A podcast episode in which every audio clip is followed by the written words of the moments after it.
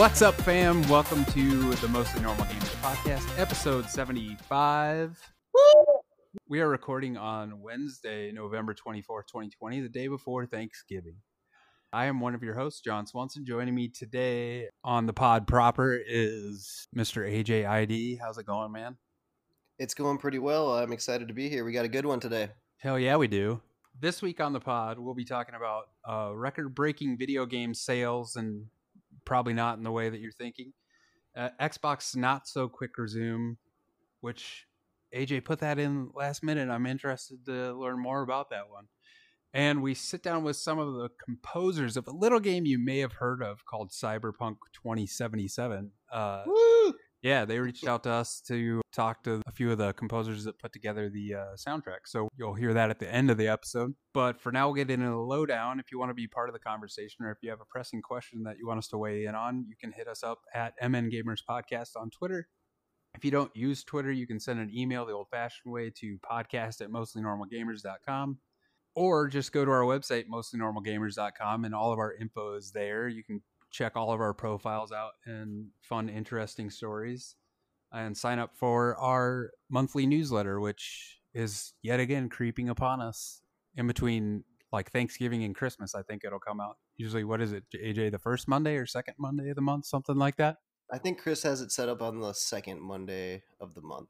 That gives us a little little bit of time in case we are procrastinating. Yeah, or if it lands, uh, if July first hits and it's a Monday, and we're like, oh fuck. Yeah. you can either go to our website to sign up for that, or you can go to mngamers.substack.com and sign up there if you would like to get that from us. I know it's picking up some steam since we started it, so that was a fantastic idea Chris had, and glad we can get another aspect of our many talents aj basically is what i want to say out there for people to see you know yes definitely yeah but that's enough Sounds of that right. Yeah for now let's get into what we're playing first aj you're it looks like you're playing ac valhalla which we'll talk about in a bit but i want to hear about godfall because i have noticed that you've been playing an awful lot of that yeah well unfortunately friend of the show Gucci pucci is on is under quarantine right now um, his significant other tested positive at work. She's a nurse, so you know she's in contact with people all the time. So he is sitting at home at the same time that I have some time off. So we literally went through the entirety of the Godfall campaign together in two days. That's impressive. Yeah, and it was I think we did like about ten hours each day.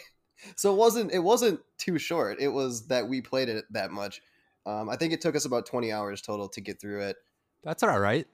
Yeah, I actually played it like well, I mean it is, but for you know, uh, online looter shooter or whatever looter slasher, it's it's maybe a little bit light. I'll get into more about more surrounding that a, a little bit further though. But I just want to talk about the gameplay itself. Like, it's so smooth. I don't think I have ever played such a smooth. Like, it loses frames now and then, but very very rarely, and more so when I'm playing like online with Gucci. But it's just so like buttery smooth. I just can't stress that enough. It's like when I went from playing Godfall to switching back to Miles Morales, I had it on the fidelity mode, you know, the 30 frames with the cool ray tracing. Yep, yep. And it was like unplayable. Like I, it was like making my eyes twitch out. It was like like the difference was so stark. Like going from like how perfect Godfall ran to to that. And and not given, you know, they have like the um whatever they call it, like frames mode for Spider-Man, and I switched to that, and it was just fine and looks great oh, too. But I'm not talking about Spider-Man. Yeah, performance mode. Um, I'm not talking on Spider-Man right now. I'm just talking about how amazing fucking Godfall was.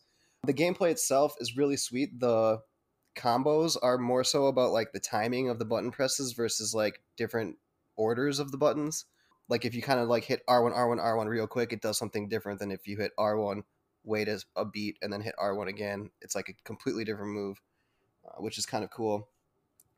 Uh, I mentioned a little bit last week how like the haptic feedback comes into that. Like it, when you're doing your combos, if you time it a little bit off, the trigger press will like won't push down very well. Like you'll it'll feel that resistance. But oh. if you hit oh. it like yeah, but if you hit it right at the perfect time, like it goes right down like like butter. So it's like you can really tell when you're off, which is super cool.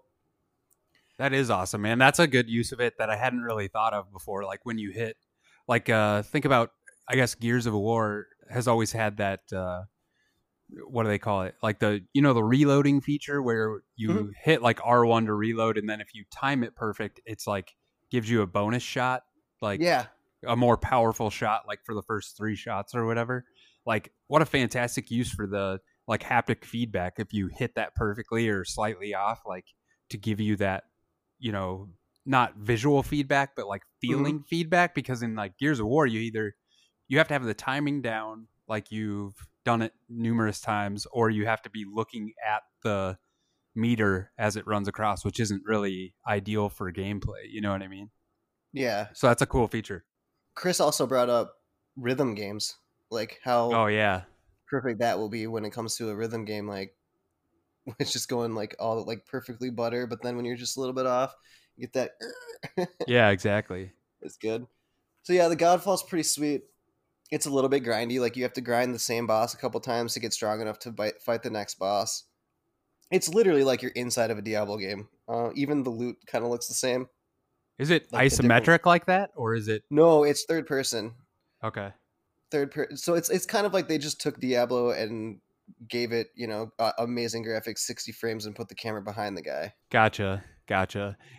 I gotta say, man, it, I mean, I've heard nobody say anything fantastic about this game, and I knew you would be on the other side of it because hmm I feel like the thing about loot games, man, is they don't have to be perfect, but Yeah, if you have somebody to play with, like look at Avengers, man, like far from a perfect game, but if you have a crew to play with, or even like one other person, like you and Gucci are playing together, like if you got somebody to shoot the shit with while you're playing a game, man, it just takes you back to the couch co-op days where the game doesn't really have to be fantastic because that's just another, it's just a piece of the experience that you're having as a group. You know what I mean? Yeah, there definitely was a lot of that too. Because we'd be like, all right, uh, well, there was a few where there were uh, like different areas you had to go, so we could kind of split up and take care of each, you know, check mark at the same time. And Yeah. then there were other times where we were like, okay, we have to find these three things, split up and go find them.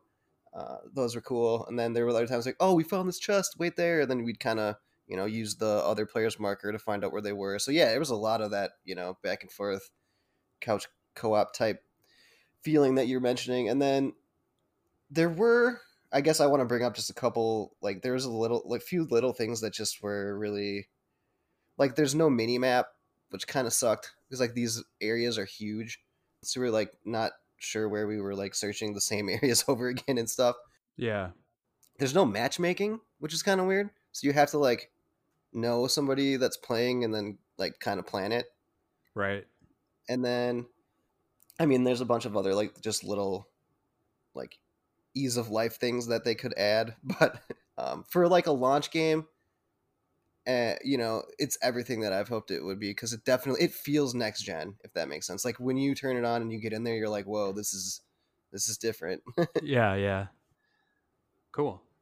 hmm Uh, Do you have any other questions about it? I don't know. I feel No, I feel I feel like I've heard a ton about it other than and I'm far from well versed on loot games because it's yeah, really difficult with my life to fit time into do that. Like I mean, the Ghost of Tsushima one, which I really enjoyed and hooked up with some friends to play that once, like you know, my friend who I was playing with that that with reached out to me this weekend and I just like it's hard to make the stars align to make that happen. So hmm I'm glad you're enjoying it, man. Like, because I thought it looked freaking sweet.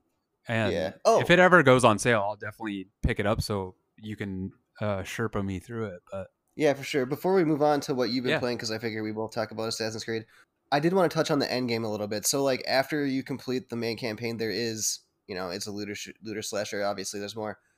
There is like these dream stones or something they're called, and it does this cool thing where you like buy a dream stone or whatever, and then there's like three rounds, and during each round you get like a clue to which boss you're going to be fighting. So it's kind of like a random boss from like the ones that you've already beat and it tells you like like you go through the first round and it'll be like it's weak to this or it's strong with this and then you go through the next round and it'll be like it does this it does this and then you get to pick like some buffs after the second two before you find out like what the actual boss is. So like I didn't really know what I was doing. Also didn't really read the clues very well and I ended up picking like I think like frost resistance and it ended up being like a flame monster.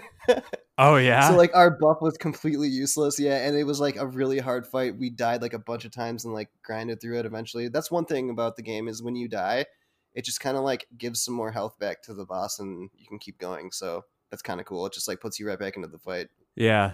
If they're yeah, Um, that's bad. So you can't your buffs you can't you can't go back and like respec before. No, like, you pick them and then you go into the thing and it like shows you the boss like right after you pick them. Oh no! Can yeah, you so can you save What? scum?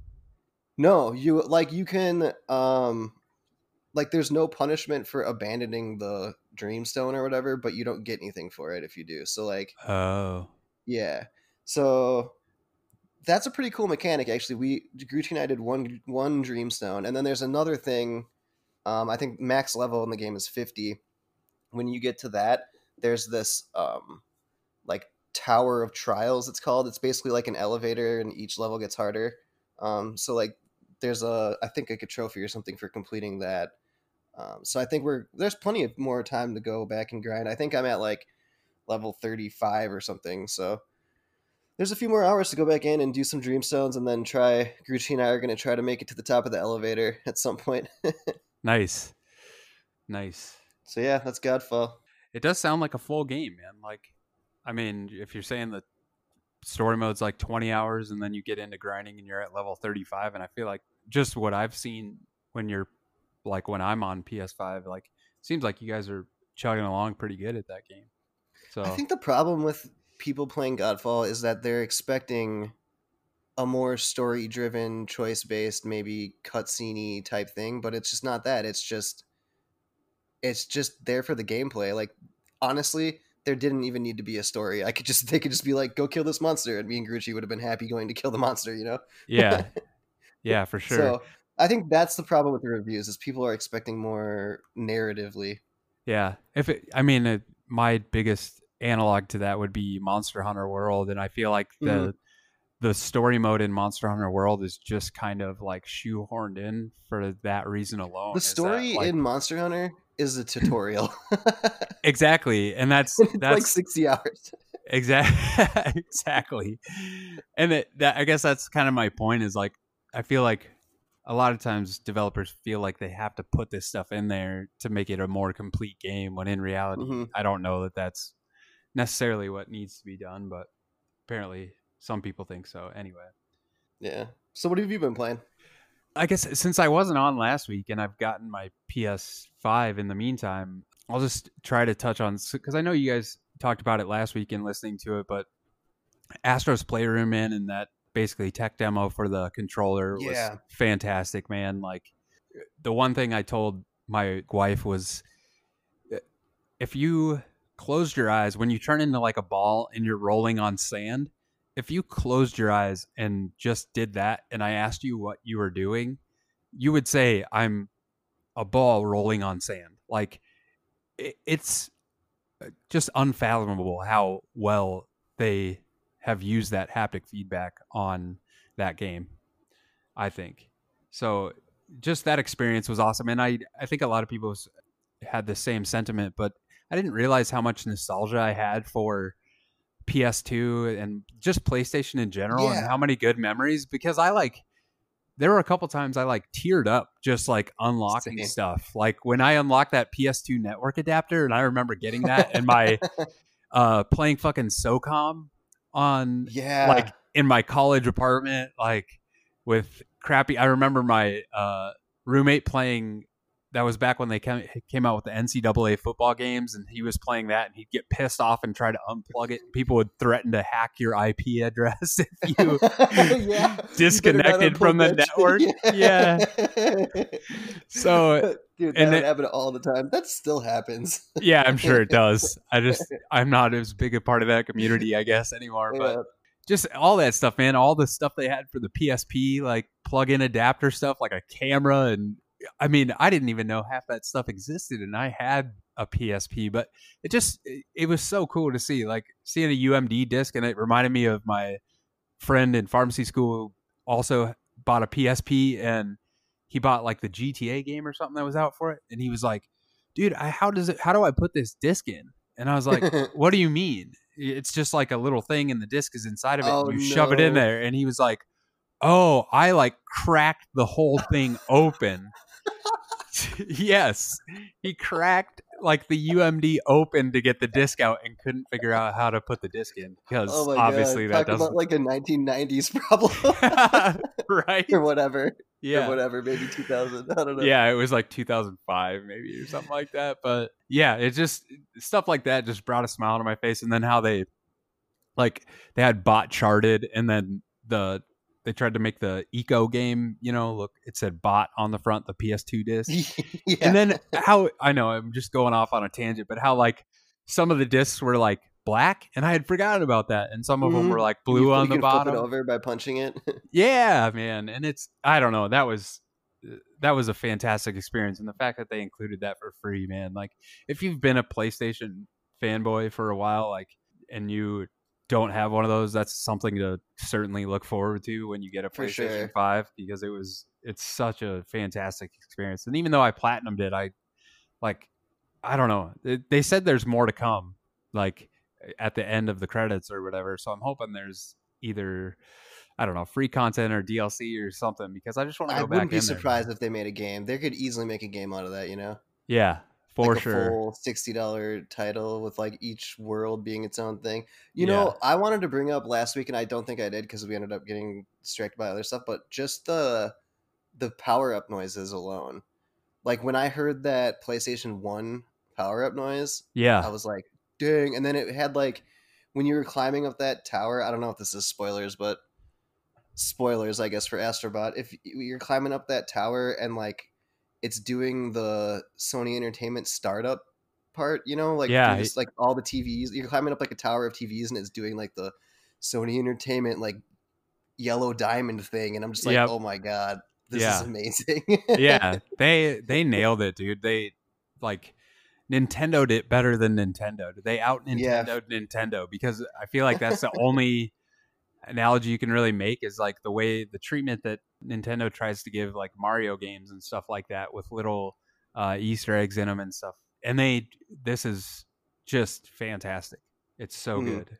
And then I played Spider-Man Miles Morales, which is again fantastic. Uh, it's basically more Spider-Man, which is Yep. there's nothing wrong with that. And Miles has Venom attacks, which is new feature compared to Spider-Man 2018. he has a way less gadgets, but his gadgets are cool. Yeah, exactly. You you have the ones that you need. There's no power up moves like I know in Spider-Man 2018 you could like once you basically his venom attacks are the replacement for Spider-Man 2018's like power up attacks whatever they were Mhm. called. But the gameplay is like basically the same. Funny story, man. Couple I started on my PS4 and then figured out how to transfer the save over to my Oh. PS5 finally. It unlocks the trophies for both. So like all the Oh. trophies that I got as a trophy whore, you know how happy I was on the inside when that happened. Like I so I downloaded the save and then started the game and all these trophies just start popping for They all the time popped? Yeah. Like back to back. Just- I mean, I great. I hit pause and waited for them all to pop. So it was like 5 minutes of You're just like, oh. Yeah, exactly. Just being elated at that happening, um, which is pretty cool. So, and I bought the 2018 Spider-Man remastered, and they're supposed to, you're supposed to be able to transfer transfer your save from that also. hmm Yep. Um, which I never played the DLC, so that was my main reason for purchasing that. So I'll probably transfer my save and then play the DLC. But th- the thing about this next gen, you know, we're in a place where 4K 120 hertz is a thing, and my TV can do 4K 60 frames per second. So I was super frustrated because when I started Astrobot, it's like you're not outputting at you can pick 4K or you can pick 60 frames. And I'm like, what the hell? This TV is supposed to be doing it. So I switched inputs on Mhm. my TV, still didn't work. And I'm like, I know this isn't right. So I had to do like scour the internet. Turns out the inputs on my TV that have the capacity to do that were inputs two and three. And I was putting it, I switched it from input one or input four to input one. Oh my god. so I literally just like barely went around it. so I was still able to get all the ray tracing and stuff, but it wasn't until I started playing Assassin's Creed Valhalla that I realized that I was on the wrong input. So I've played all this, all these games like Astro's Playroom and all of Spider Man without using the full capacity of uh, PS5 and my TV. So, and that brings me to AC Valhalla, which I'm only a few hours in, and I, I, it's still hard for me to. It doesn't really feel like an Assassin's Creed game yet. Oh my So- gosh, dude, I'm with you and power through it because it will it like once that feeling goes away, it's just back to to amazingness because I don't want to interrupt you too much, but I think I know what you're about to say. Like it's not Cassandra and I spent so much time with Cassandra that like I don't know. I was like, who's this Eivor? Like that's kind of what I was like like you know what I mean? yeah yeah i, I uh it's definitely like ingrained in the viking stuff and it's it's cool um and i definitely am going to see it through but yeah you said it perfectly like this isn't cassandra like was the 1st Mhm. thing that i thought and also i don't know if it's because we live in minnesota man but the snowy coldness just Mhm. does not appeal to me as much as like the beautiful greek scenery you know what i mean A hundred percent agree, and I think you nailed it. Uh, I think a lot of the world never sees snow, so that's like cool for them. But Yeah. for us, it's like this is outside. yeah this Like, is outside I don't want to do this.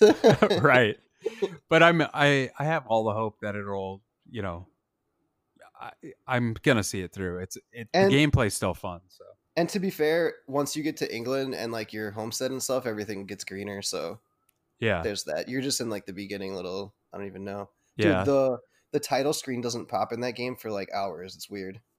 That's how i know i remember on odyssey i played it for uh what was it five to six hours before it popped and this one Yeah. i'm four hours in and it still hasn't popped so that Mhm. doesn't surprise me in the least bit so i know there's a lot yet to come so I'm, What do you I'm like about it so far? Well, I mean, it is the same as like it goes down the path of Origins and Odyssey, where it's the like Dark Souls ish type combat. Uh, it Mhm. just for now, it just seems it's too easy. Like every guy you come across, it's just like hit R one a few times and they go away, and then focus on the next guy and keep Okay, moving yeah, that forward. won't last long. I didn't think so, but right now it's basically just raiding every island and I and this is why I don't mean to sound too negative on it because I know it'll turn itself around. You just Mhm. these games now require you to invest a lot of time before they kind of unravel, you know what I mean? So yeah, yeah. I I do like the characters and like Sigurd and even Eivor. I went the path of let the animus decide or whatever. I don't know Mhm. if you play as the female Eivor the whole time or what, but um, you can switch it whenever you want. oh, gotcha. Yeah. Yeah. so I'm playing as female Eivor, and I I don't know why Same. I prefer that in Assassin's Creed games, but that's probably just because Cassandra was so such a badass. So Yeah. I'll probably just keep going with that. And yeah, I, I don't know how the ship combat's going to turn out. Have you played that mini game? I can't remember. Og- Ogala? Oh, the dice game? yeah, Dude, I'm playing with like I'm in the party with a, bu- a bunch of Austrian guys, you know, and they're all yeah, like, yeah. "Can you pronounce Orgog?" And I'm like, "No."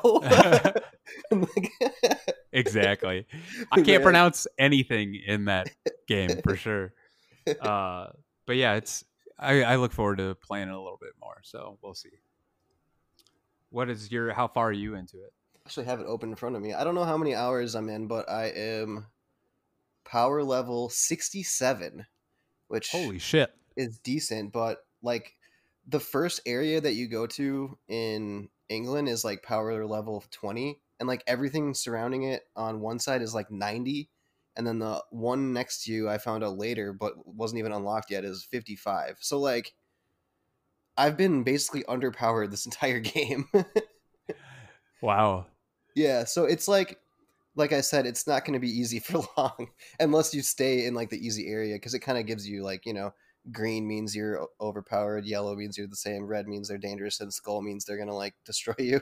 Yeah. Well, and the other thing with this game, much like the most like Odyssey, is it has it's like the Ubisoft formula, man. I swear they figured out how far do we put away another like marker to make you mm-hmm. interested in it enough to go pursue it. So like, Like I'll finish Oh yeah, like the balance of distance. Yeah, because I'll finish something and then I'll hit the map and I'll be like, "Well, that's not that far away. I might as well go check it out." And then like, so you go check it out and it takes you three minutes, and then you open your mini map and you're like, "Oh, well, I'll just go check that out before I finish playing." You know what I mean? And then yeah. five hours later, you found yourself like doing a bunch of stuff that uh, you didn't intend to do. You know, which is fine. That's I mean, they have a good loop to them, but uh, it's just kind of interesting, I guess. Yeah, in in a lot of ways, this is literally the exact same game as Odyssey because there's Yeah. the people you have to go assassinate. There's the I forget what they're called, zealots. They're Yeah. called instead of um bounty hunter, whatever the hell they were called in the last game. Yeah. And yeah, and it has like you know the same main quest and then the side quest. The cool thing about this game is, I really like is the settlement because I wish that Cassandra had like a home island, and you kind of have that in this with the settlement. Um, and it makes the raiding feel necessary. Like at first, I was like, I don't want to be raiding all the time, but then when I like, oh, I'm like ten supplies away from building this building.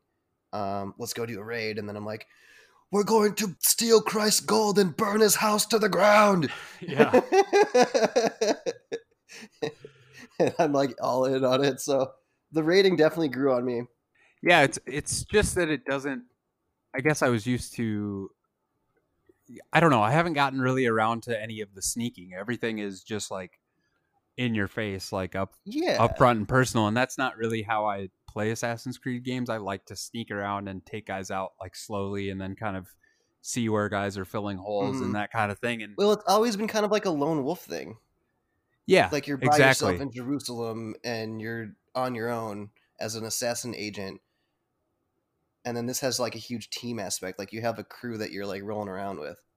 Yeah, I'm I'm hoping that stuff kind of finds its way to the top, like as it goes. Because I know, I mean, we just I just got the blade, the stabby blade that you get in every Assassin's Creed game. Mhm. So I just like used that for the first time. oh and- yeah. Took out Kyotvik or whatever, Kyot, Kyot, uh, something. The the the evil guy from the beginning. yeah, yeah, Kjotve. Oh, wait, I don't want Kjotve. No, no spoilers. Yeah, Um, so but yeah, I'm guessing it'll open up. there is one mechanic that they have where like even during a raid there's you know how like when you go into the bad area it'll be like i can't remember the exact words they use for it but this is a danger zone and it like turns red on your screen and it's like restricted area Oh yeah, yeah, yeah. restricted area this one has like a distrust area and if you put your cloak on during that you can like walk around without anybody attacking you even while your guys are like raiding it Oh really?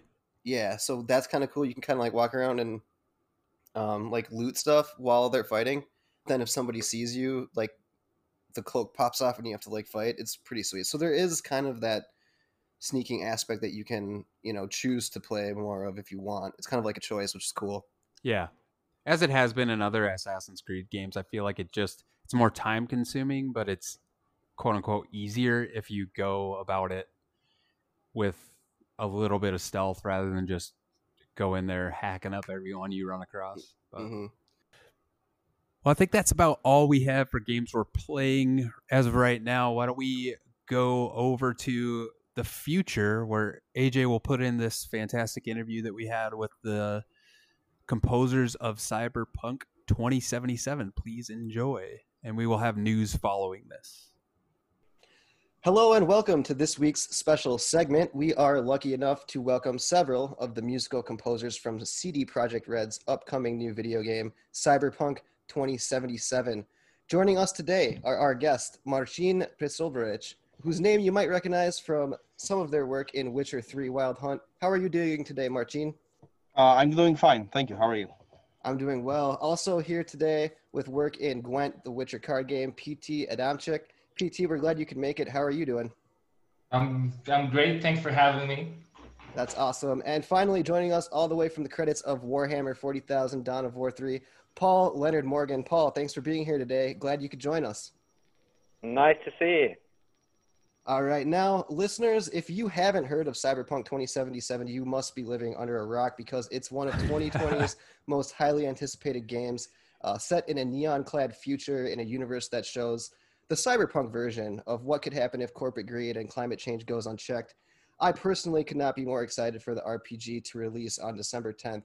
Uh, I'd be remiss, though, if I didn't ask, you know, some of you who have actually worked on the game just what is Cyberpunk 2077? Five years of my life. Five years, huh? I love it. Well, what is it? It's a hmm. Depending on how you know on the context of this, this question, it's a another entry in brief but very intense history of CD Projekt Red. So the next big RPG I'm very excited for and actually playing the game before launch uh, I almost envy all these players who are going to, you know, see it and experience it for for the first time. But in terms of what the game is really about, I think that, at least for me, this is the game about um, the fragileness of life. You got to live in 2077 world destroyed uh, after wars and climate changes in the very last of the big megapolises, uh, the Night City, uh, which is very colorful, fast, and you know overstimulus place to live in. And basically, you can you know follow your dreams there, but also it's a very shady, dark, and dangerous place. And the narrative arc that is waiting for you uh, once you start to play Cyberpunk uh, it's gonna i think it's gonna tear you apart both emotionally and uh, in terms of you know the spectacle you're about to see so i'm not sure if it's easy to answer this question with just one simple sentence yeah that's amazing um, i mean you answered it way better than i ever could have so we're here today to talk more about the music in the game um, what you guys are experts on just in regards to music in general, I don't know if you guys want to go around for a minute. What what are you guys just listening to in your personal lives lately? Uh, like what's on your what's on your Spotify playlist? The Witcher. Three. yeah. that is a fantastic soundtrack. Playlist. You, you got a lot of to catch up if you're still listening to it. do, do you know what's awful is I never freaking get the chance to listen to music. I was like speaking to somebody the other day about that, and I was like, yeah, because you're always composing and working, there's a danger that for me. Anyway, I just always think if you're listening to other music, it subliminally kind of creeps into your head, and you know, like it or not, that's going to affect the way that you're composing. So I actually try hard not to listen to that much music because okay. I'm surrounded by it 20 hours of the day, and those other four that I'm sleeping, I just don't want to hear anything else. Makes that's, sense. That's funny. Um, when it comes to making music for video games specifically, is it harder to kind of go into a piece like thinking I want a person to feel this way, or I want to create this experience? Um, what kind of goes into to that, like when you're when you're thinking about starting it?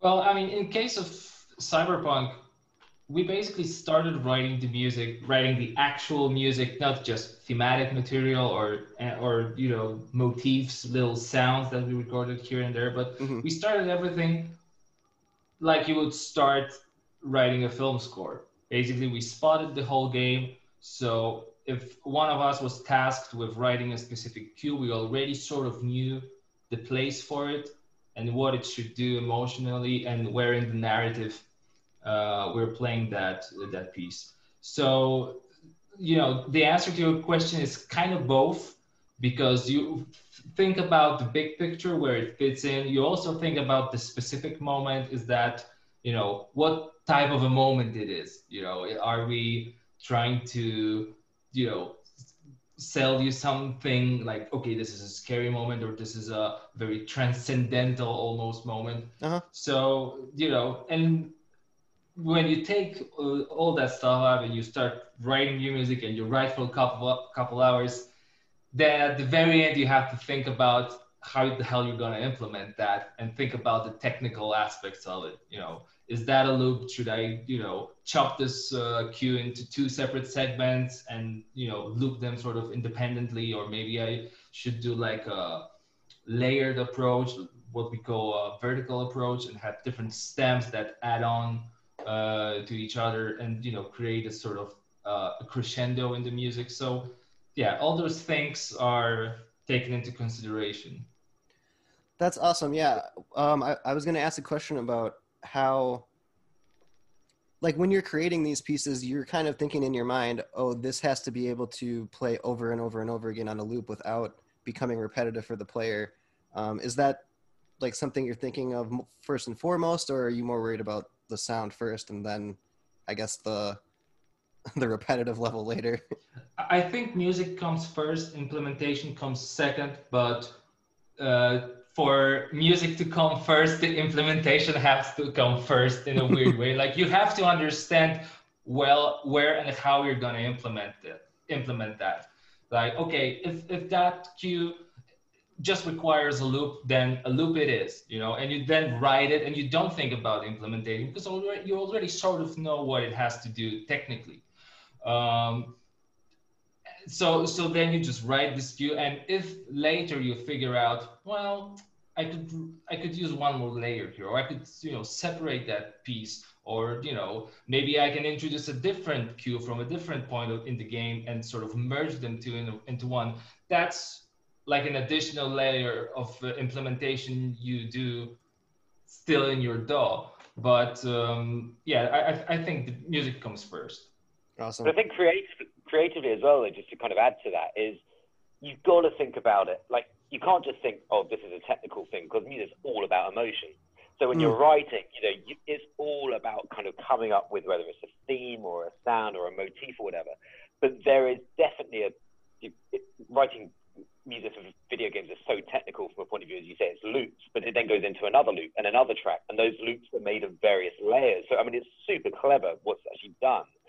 But you've got to be careful that if you've got a really catchy motif, for example, you're only actually using it maybe kind of three times in a three minute loop because otherwise it's going to get on people's nerves as opposed Mhm. to be a really effective device. okay Yeah. I've noticed that. I don't know how you folks do that. I've noticed that in games, if you, a game I'm currently playing, there's this certain uh, vocal aspect to the game that just kind of gets to the back of my brain and is making it to where like I can't focus on the gameplay because it's kind of distracting. And how you folks are able to make it kind of not only inspiring but also accommodating to the scenery and what's going on without being irritating has always fascinated me are you do you so I, i'm not sure paul if it was you that said it but you said this has been like the last five years of your life uh, Marcin. That's me, yeah. oh martine sorry uh, Only three for me.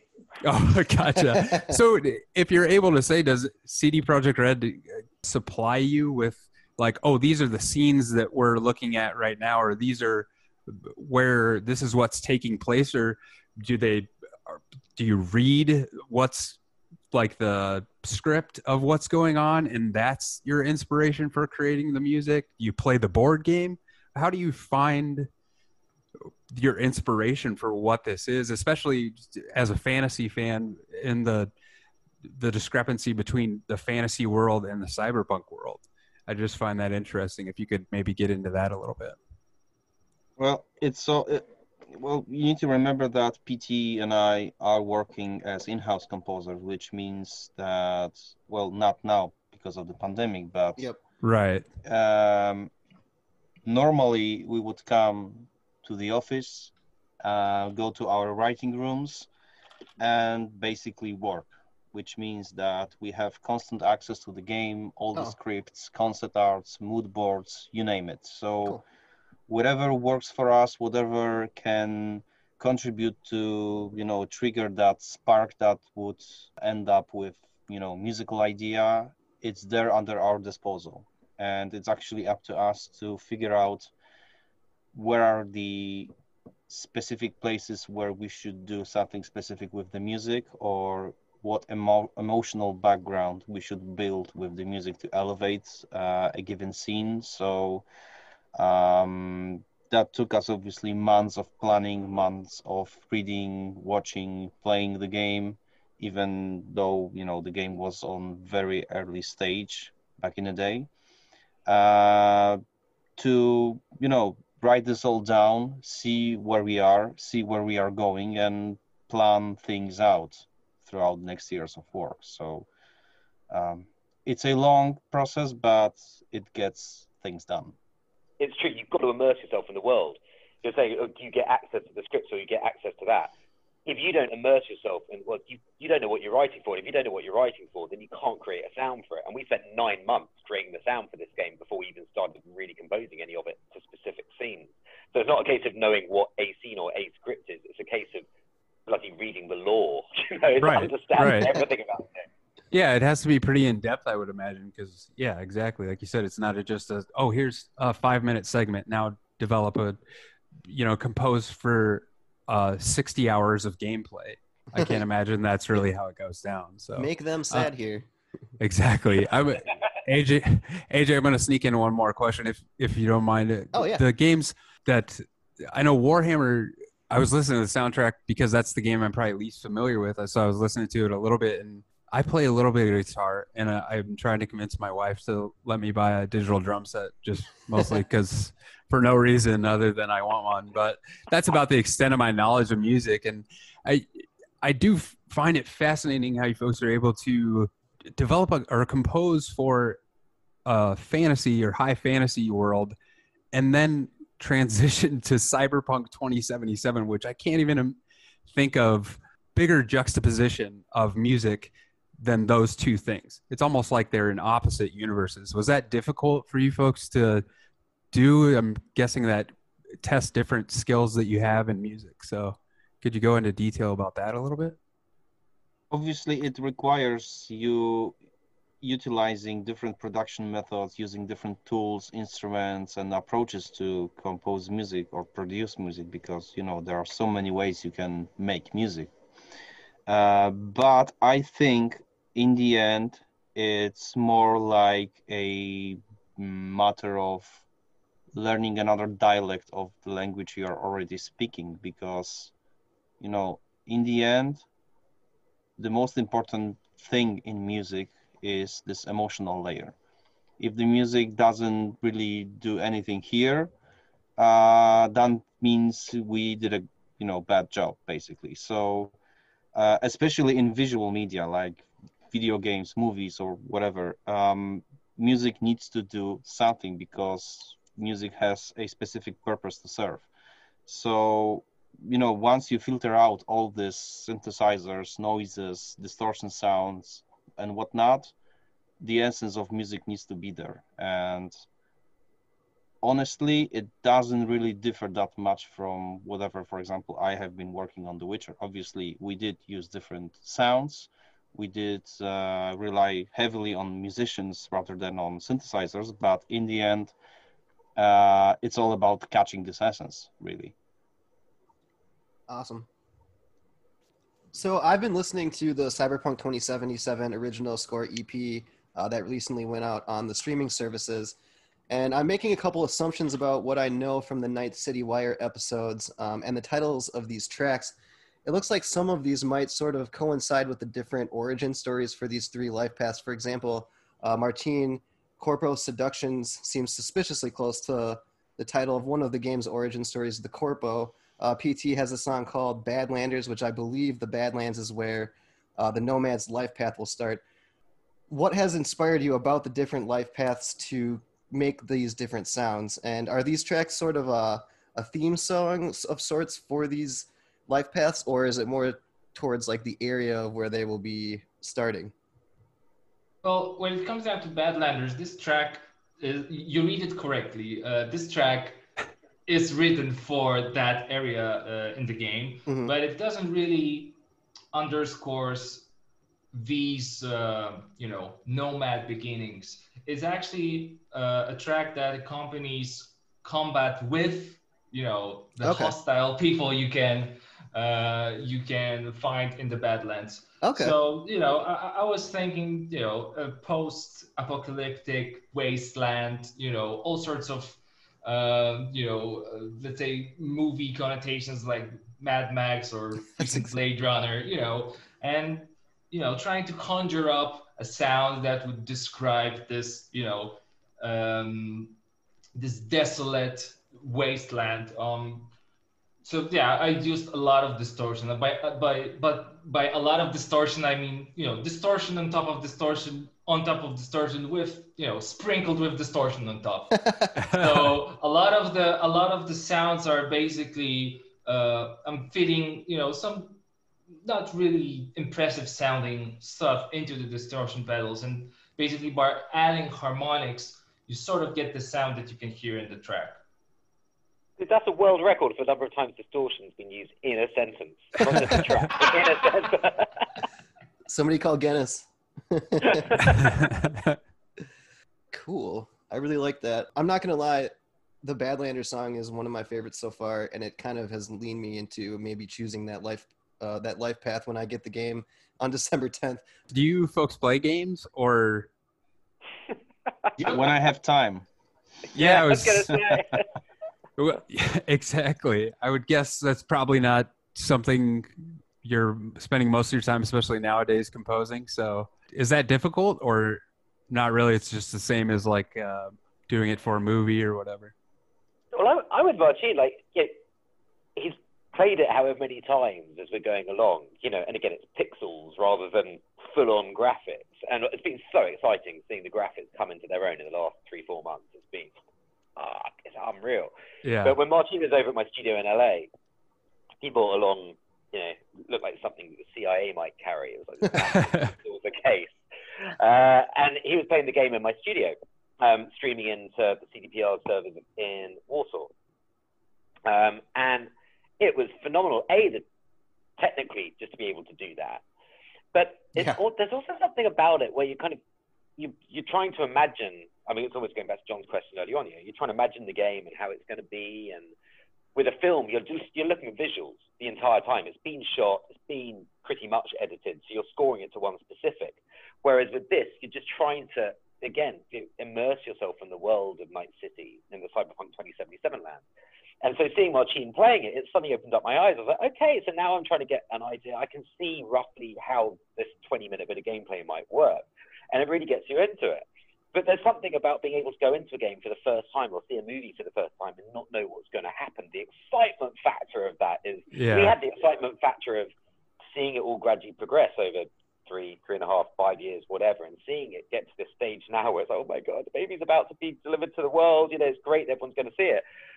But you don't, well, I don't know, you guys maybe do, but I don't think you quite get that excitement that other people have because you kind of know what's going on. I mean, you don't because you can always make your choices, but you don't quite have that whole freshness of, oh my goodness, you're suddenly seeing all this with you know, a pair of eyes for the first time.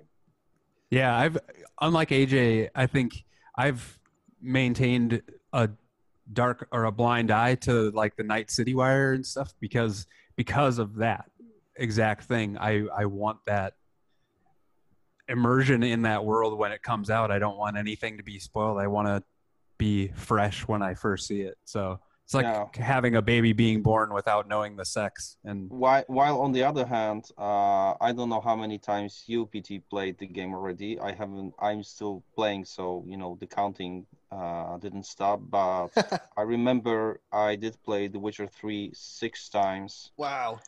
Uh, from start to finish, complete playthroughs before launch. It took me about six or eight weeks, so roughly a week for one playthrough, which has, which is intense for the, for a game that big. And Yeah. I've never touched Witcher on, on after launch. Probably it's gonna happen the same way with Cyberpunk. I'm not Yeah. gonna play it. No way. yeah, it brings back PTSD or something like That's that. interesting. That's that's kind of like romantically sad in a way. You made this beautiful thing and you don't get to enjoy it. Well, well, you know, to to push that baby analogy, you you have sex, you deliver, and then leave, basically. So it doesn't sound good. yeah, you're abandoning your baby. Oh no. oh, good But times. was it, was it satisfying, Martin? Which part? Oh goodness. All right. Um, oh man, that's a good one. I guess one more question here um, before we get, get sort of wrap it up. Was it hard? I mean, I know it was hard for the entire world. Everyone had to change, but I guess what specifically was hard about this when it comes to dealing with the pandemic and remote working? Um, I don't know if you guys are familiar with a band called the Postal Service. They they made Oh, their love. music like via the mail, like sending tracks back and forth to each other. Was it? I guess. Can you comment on that, like the difficulties of remote working? I loved home office mode. Yeah, me too. Really. It was. He it hasn't showered for six months. Yeah, I mean, I actually really enjoyed that, and I think in a lot of ways, the fact that uh, we didn't have to commute, that we could work, and you know, really focus on the game in the last couple months of the development, I think it will show, you know, in the in the quality of the experience. I think, I hope, Okay. uh, because you know, from our point of view, our you know, asset-wise, we were we were basically done. I mean, very few cues were written, you know, after the pandemic started. So we basically were, you know, tweaking stuff in, in our audio engine and, you know, as Martin's, I mean, I played the, this game probably 10 times already. Wow. I mean, I stopped counting after the 10th time, to be honest. I hate you Yeah. all. Can someone send me a copy of it so I can actually play it? Yeah, they sound so bored of it. They're like, oh, I've played it so many times already. Oh, and I'm Jay. like, you know, the, the thing is, uh, I mean, most, you know, the first, let's say, one or two or three play, playthroughs, I mean, it was just me with a, you know, separate screen when I would just write, okay, this cue is not triggered, this cue is not triggered, this is triggered not in the place I want it to be triggered. So, you know, it was mostly about finding errors, which is, you know, not, not the, the most pleasing, you know, thing to do. Uh, but, you know, the, the, some of the last ones were, I, you know, almost, uh, I I hope almost as good as the one that you know the, the player's gonna finally play. For sure. The pandemic, I, just from my point of view, hasn't changed it at all. Because, like, as composers, I'm in LA anyway, and they're in Warsaw. But as composers, there's nothing for me, nothing worse than composing in front of someone else anyway, because you become very self-conscious about Mm. trying out things. You know, the composing process is such that you start, and it might be just playing a track, or it might be Mozart, or it might be I don't know, Prodigy, or it might be Chemical Brothers. Whatever you're playing, you're just mucking around with some bass lines or some melodies or some drums. But it takes you know a while to get your brain you know, going into that creative mode. So I can't do that in front of anyone else. So for me, I'm just in my studio anyway, kind of doing that. So we've always been working back and forth remotely anyway. And you know, I'm sending stuff. They're getting up in the morning, listening to my stuff. I might be going to bed, get you know, get some sleep, whatever. It's just been this kind of flow for three years, sending stuff back and forth. So it hasn't really affected anything, even if there was still a ton of music to write. I think our process has still been the same. That we're sending ideas back and forth, sending sounds back and forth, and kind of you know just taking it from there. Awesome. I guess one more before I get into our wrap up here. There doesn't seem to be. I know. I know the cyberpunk genre has been around forever with the board game and novels and and all this stuff, but there hasn't really been, at least to my knowledge, like a ton of mainstream media. You know, you mentioned earlier Blade Runner. Um, but I, uh, Chris, our other podcast co-host who couldn't make it today, he was wondering if there was kind of like a freedom of sorts in almost being able to like put a stamp on the cyberpunk genre as like i you guys are kind of almost like creating the music for it in a way. Do you guys have that feeling at all? Yeah. Absolutely, though I need to add that I wouldn't agree with statement that there aren't that many Sure. um, movies or TV shows or whatever that are based on the setting because Mhm. you know even if we leave out the, the let's say the Western pop culture for a minute and focus Okay. on ja- Japanese stuff, Thank for you, yeah. example, there is Ghost in the Shell, there's Akira, there are tons of other things, and actually Japanese are great with with cyberpunk, um, especially with with that um, more transhumanism part of cyberpunk in mind. So um, you know the in terms of goods of culture, uh, I think that that path has been paved in several ways already before we got to make our own take on cyberpunk. But obviously, it doesn't mean we weren't able to act freely or try to do it in our own way. And basically, that's what we did. We uh, read we we have read tons of stuff, uh, tons of game documentation, Yeah, I also um, read again the source book, which I was playing in high school, and actually we did form as some sort of ground rules for music for that project, which I believe have led us to come up with something that is ours, but also serves the Cyberpunk 2077 very well because you need not to forget that it's not just a any game set up in Cyberpunk universe. It's a game that has Cyberpunk in its title because it's it's an adaptation of already well-known pen and paper RPG system, which has been around for I don't know how many years 30 30 something I think something something like that so it's a very well uh, described very well known world uh, which by the way didn't have enough luck in the past to to have its own video game Yeah. and also have its own music so you know that's where we come in all in white um, yeah That's awesome. Cool. Well, wow, everybody, thank you so much for joining us. That does it for our very special Cyberpunk segment.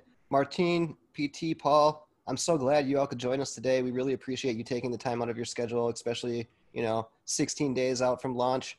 Uh, I could not be more excited to play this game, you know, fight some baddies to these tracks that you guys have put out.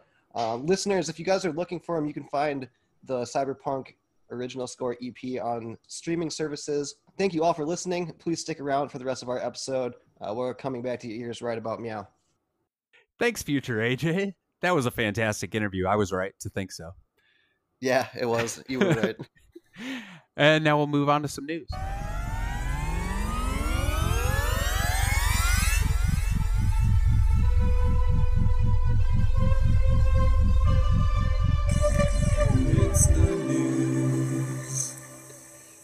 First, we got a rare copy of Super Mario Bros. 3 breaks world record for most expensive video games. Meaning, I really wish I would have could turn back the clock and go buy a copy of that game. You know what I mean? I just kept it yeah, unopened Uh, in a closet somewhere. exactly.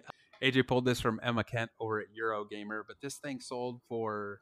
Do you have it off the top of your head, AJ? I just. Oh, I do. It's like 117,000 pounds, 152,000 dollars, or something like that. Oh, I had it open. Hold on. One hundred fifty-six thousand Yeah, it- fifty-six thousand dollars. $156,000. Yep. That's insane. For probably one of the best. I mean, what a fantastic game! I know Chris said in our Slack like it's well deserved, and he's dead on, man. Like that Mhm. game redefined a genre that was barely even started, you know, 2D platformers and made us think of things that we didn't even know were possible in video games on the freaking NES, dude. It's another thing I frequently forget is that game wasn't a Super Nintendo game, even though it did look, if you go back and play it, man, it looks amazing. I would It play does. that game if you know damn well, AJ, you know me, you know my gameplay style. You know if that game came out or a game like it, I would be like, mm, I'm playing that. Like For sure. today and it came out 30 years ago almost so yeah crazy a texas-based uh auctioneer heritage auction sold it on friday i guess they never say which i understand it's probably for privacy reasons but they never say who ends up with these things It's true. I guarantee it's for privacy, yeah. And Yeah. maybe like I don't know, John Swanson doesn't want like his coworkers to know he spent $150,000 on a video game. yeah valid point they probably i'm guessing the people who can afford these auctions probably value their privacy and don't want to be reached out it would probably be bad uh pub on the auctioneer if they're like oh yeah this was tim schwartzlander just call him over at this number i'm sure he'll love to talk to you Tim Schwartzlander. yeah it's always It's him gonna you be know it is. my new alias. timmy schwartz dude you gotta have at least three aliases dude that's a known fact Oh, that's Uh, funny. what, uh, I, am Jeff Jefferson. Anyone ever know? oh, that's good. Uh, what have you gotten into your Switch and played the? Apparently, the Mario Brothers two that was actually the Mario Brothers two is available on with the Mario 35th anniversary thing. I have not. I've been super neglecting my Switch since my PlayStation 5 came out. I did play a little bit of Hades because I was shamed into it Yeah. last week. but um, no, I have been really neglecting my Switch. Yeah, I need to. I've been playing it. I was on the airplane going to Arizona and stuff, so I was playing some stuff on there. But yeah, I need to get in there and do it because knowing Nintendo, that's probably one of the things that's going to go away after March. So, and then I'll let AJ tell us more about this one because he probably read more about it than I did. But apparently, two weeks after launch, Xbox Xbox is having problems with the quick resume. Well, the, I'm taking this from an article put together by Ari Notis at Kotaku, and basically what happened was is there was like a little bug or glitch that happened like right at the beginning of this quick resume like around this the launch of series xbox around the launch of xbox series x and they had to like change something in the programming or update it or whatever and that caused it. So every single game that was using this quick resume feature had to individually update it themselves. So like they lost i think a lot of games that were supposed to have it. And then apparently assassin's creed valhalla which was one of the games that was working for the quick resume like randomly just stopped working or like intermittently works. Like sometimes it works fine, sometimes it just boots it all the way from like scratch, like starts the game completely over. I'm going to take this quote right from the article. It says, The issue is that some games work and some don't, and there's precious little clarification in either direction.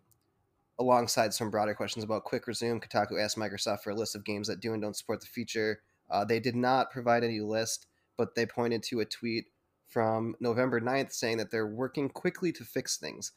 So it sounds like they're just having like a little bit of a rocky start with quick resume and that it will probably be worked out, but um, it just kind of sucks that something so highly touted by Xbox is kind of, you know, hitting some some bumps at the beginning here.